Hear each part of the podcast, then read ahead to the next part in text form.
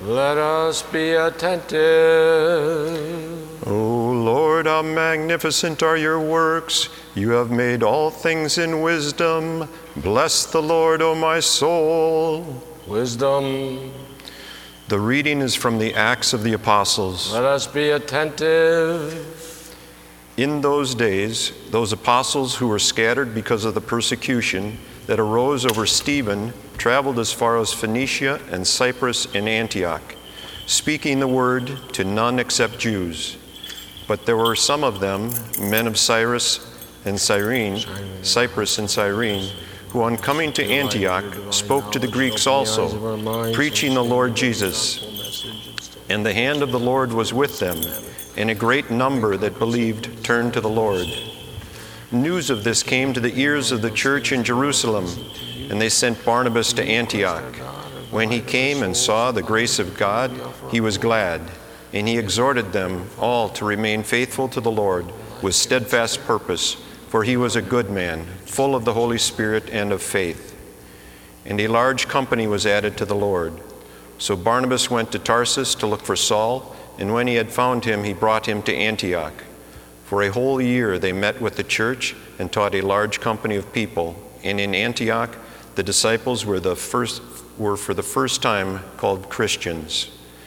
Now, in these days, prophets came down from Jerusalem to Antioch, and one of them, named Agabus, stood up and foretold by the Spirit that there would be a great famine over all the world. And this took place in the days of Claudius. And the disciples determined, every one according to his ability, to send relief to the brethren who lived in Judea. And they did so, sending it to the elders by the hand of Barnabas and Saul. Peace be unto you.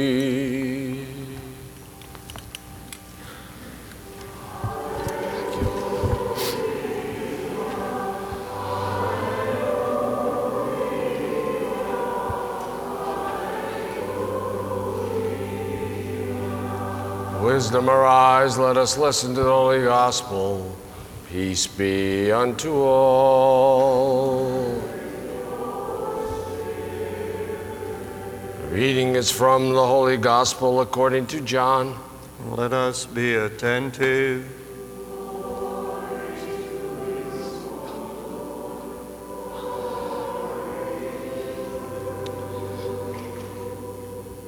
At that time, Jesus came to a city of Samaria called Sychar, near the field that Jacob gave to his son Joseph. Jacob's well was there, and so Jesus, wearied as he was with his journey, sat down beside the well. It was about the sixth hour. Then came a woman of Samaria to draw water. Jesus said to her, Come, give me a drink. For his disciples had gone away into the city to buy food. The Samaritan woman said to him, How is it that you, a Jew, ask a drink of me, a woman of Samaria? For Jews have no dealings with Samaritans. Jesus answered her, If you knew the gift of God and who it is that is saying to you, Give me a drink, you would have asked him, and he would have given you living water. The woman said to him, Sir, you have nothing to draw with, and the well is deep. Where do you get that living water? Are you greater than our father Jacob, who gave us this well and drank from it himself and his sons and his cattle? Jesus said to her, Everyone who drinks of this water will thirst again, but whoever drinks of the water that I shall give him will never thirst. The water that I shall give him will become in him a spring of water welling up to eternal life. The woman said to him, Sir, give me this water, that I may not thirst, nor come here to draw. Jesus said to her, Go, call your husband and come here. The woman answered him, I have no husband. And Jesus said to her, You are right in saying, I have no husband, for you have had five husbands, and he whom you now have is not your husband. This you said truly. The woman said to him, Sir, I perceive that you are a prophet. Our fathers worshipped on this mountain, and you say that Jerusalem is the place where men ought to worship. Jesus said to her, Woman, believe me, the hour is coming when neither on this mountain nor in Jerusalem will you worship the Father. You worship what you do not know. We worship what we know, for salvation is from the Jews. But the hour is coming, and now is, when the true worshipers will worship the Father in spirit and in truth, for such the Father seeks to worship him. God is spirit and those who worship him must worship in spirit and in truth. The woman said to him, I know that the Messiah is coming, he who is called Christ. When he comes, he will show us all things. Jesus said to her, I who speak to you am he. Just then his disciples came. They marveled that he was talking with a woman, but none said, what do you wish? or Why are you talking with her? So the woman left her water jar and went away into the city and said to the people, Come, see a man who told me all that I ever did. Can this be the Christ? They went out of the city and were coming to him. Meanwhile, the disciples besought him, saying, Rabbi, eat. But he said to them, I have food to eat of which you do not know. So the disciples said to one another, Has anyone brought him food? Jesus said to them, My food is to do the will of him who sent me and to accomplish his work. Do you not say that there are yet four months, then comes the harvest? I tell you, lift up your eyes and see how the fields are already white for harvest. He who reaps wage, receives wages and gathers fruit for eternal life so that sower and reaper may rejoice together. For here the saying holds true one sows and another reaps. I sent you to reap that for which you did not labor. Others have labored, and you have entered into their labor. Many Samaritans from that city believed in Jesus because of the woman's testimony when she said, He told me all that I ever did. So when the Samaritans came to him, they asked him to stay with them. And Jesus stayed there two days. And many more believed because of his word. They said to the woman, It is no longer because of your words that we believe, for we have heard ourselves, and we know that this indeed is Christ, the Savior of the world.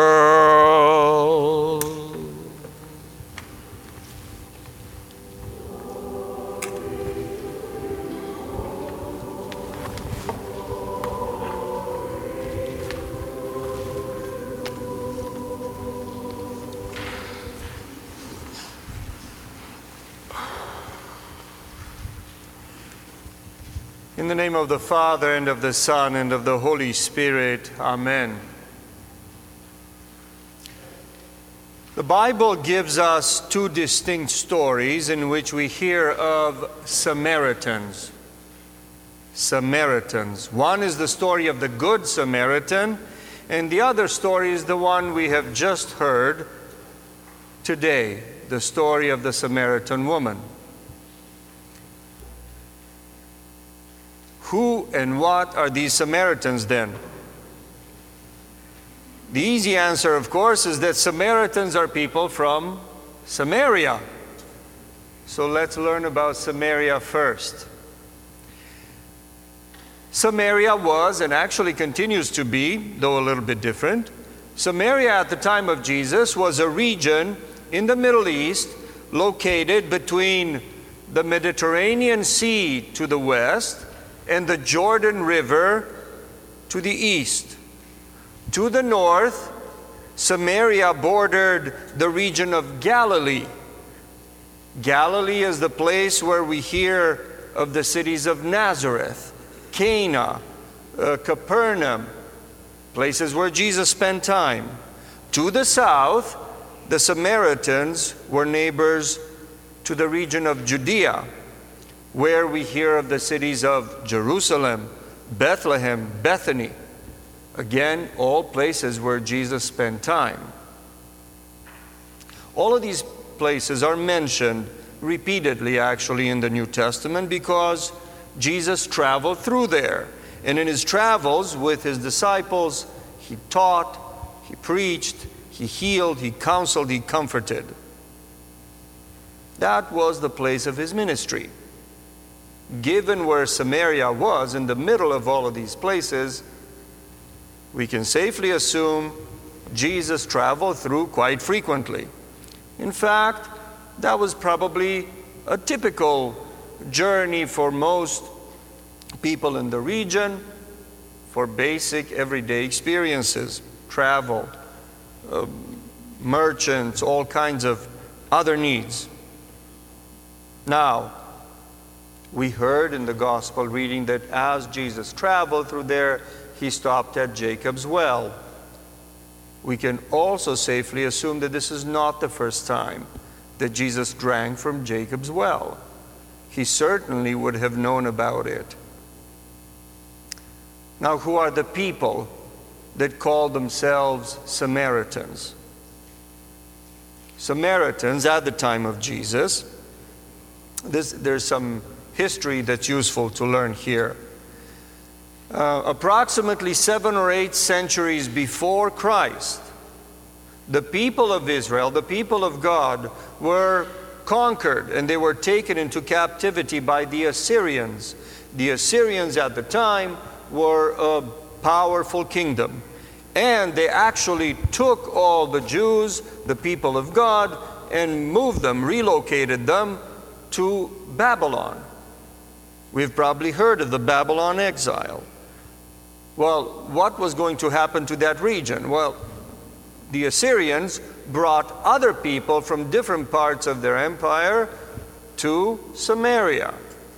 So, as they as they repopulated the region, the people in that area had different faiths, different even languages, certainly different customs and traditions, and so on and so forth. Now, throughout time, the people of Samaria did receive instruction in the, New in the Old Testament. They did receive instruction in the Israelite faith. And they themselves considered they considered themselves descendants of Abraham and Jacob. And they also believed in the coming of the Messiah, of the Christ. Now, this is a central tenet of the faith of the people of God at the time of Christ, is it not? This is something significant that's shared. And they even shared further the first five books of the Old Testament. They believed, the Samaritans chose to believe only in the Pentateuch, the first five books given by Moses. So these are the Samaritans. But they did not accept only the teachings of the people of God, they also maintained some practices and faiths in idols and in other religions. In some way, we can call them as people who tried to achieve some form of hybrid, all because they thought they were perhaps better. How often do we do that? Where we take upon ourselves to change that which is not ours to change. Now, the people of God, the Israelites, wanted nothing to do with the Samaritans. They, were, they did not even want to speak with them. The Samaritans were more open, seemingly, to speaking with the Jews. So the fact that Jesus was speaking with a Samaritan woman whom he did not know rattled the disciples twice, actually. He spoke with a woman, and she was a Samaritan. Now, basically, the Samaritan woman, through the conversation, recognizes that she is in the presence of someone who is greater than just a regular man, someone who is greater than just a regular Israelite. In fact, she even asks him, Are you a prophet? We see that a spark has been lit. Something has happened in this woman. And even though her life did not show oneness with God up until that point, she is awakened. And she recognizes that this person with whom she was speaking, who had asked her for some water, and in turn offered her living water, could possibly be Christ, the Messiah that the Samaritans, as well as the Jews, were waiting for. Immediately after, this Samaritan woman corrects her way of life, being moved by the encounter with Christ Jesus. She brings others from her town to come to see and meet Jesus. And she tells them that she recognized him by the fact that he knew her life. He knew her. The tradition of the church tells us that this woman is baptized later by the apostles and takes the name Fotini, light. And she goes on to share the good news of Christ being risen from the dead. The Blessed Augustine tells us when he describes and explains this passage from the Gospel. He says this The fact that she, the Samaritan woman, came from a foreign people is part of the symbolic meaning, for she is a symbol of the church. The church was to come from all people, from the Gentiles, of a different race from the Jews. We must then recognize ourselves in her words and in her person, and with her give our own thanks to God. This is what St. Augustine exhorts us to do to make sure that we identify with the Samaritan woman, not with the apostles from that passage. So then, what can we, what can we, people in Minnesota, learn today in 2022 from this story from a faraway land with people who are strangers to us? You see, the Israelites of Christ's time wanted nothing to do with the Samaritans because they did not share all beliefs together. Christ taught them that because of the goodness that this woman showed, and the awakening that she received, healing in the light of God's teachings, must not be held back from anyone. Rather, that we should share it with everyone and anyone who chooses to hear and to repent of the brokenness of their lives. we must be willing to share the good news of Christ's love and healing with anyone who wishes to grow in complete harmony with the one true God. Brothers and sisters, we are living in a type of Samaria. Yes, almost everywhere throughout the United States and many other parts of the world. We live, work, play together with many different kinds of people and many different backgrounds and beliefs. please be not afraid. Be not afraid to share the fullness of our faith. Be not afraid to share the richness of our life in the Father, the Son, and the Holy Spirit with all people who are around us. We have received the living water of Christ God. We have received the light and life of His teachings. Sharing all of these, we will gain more brothers and sisters from among all people, from all over the world. Amen.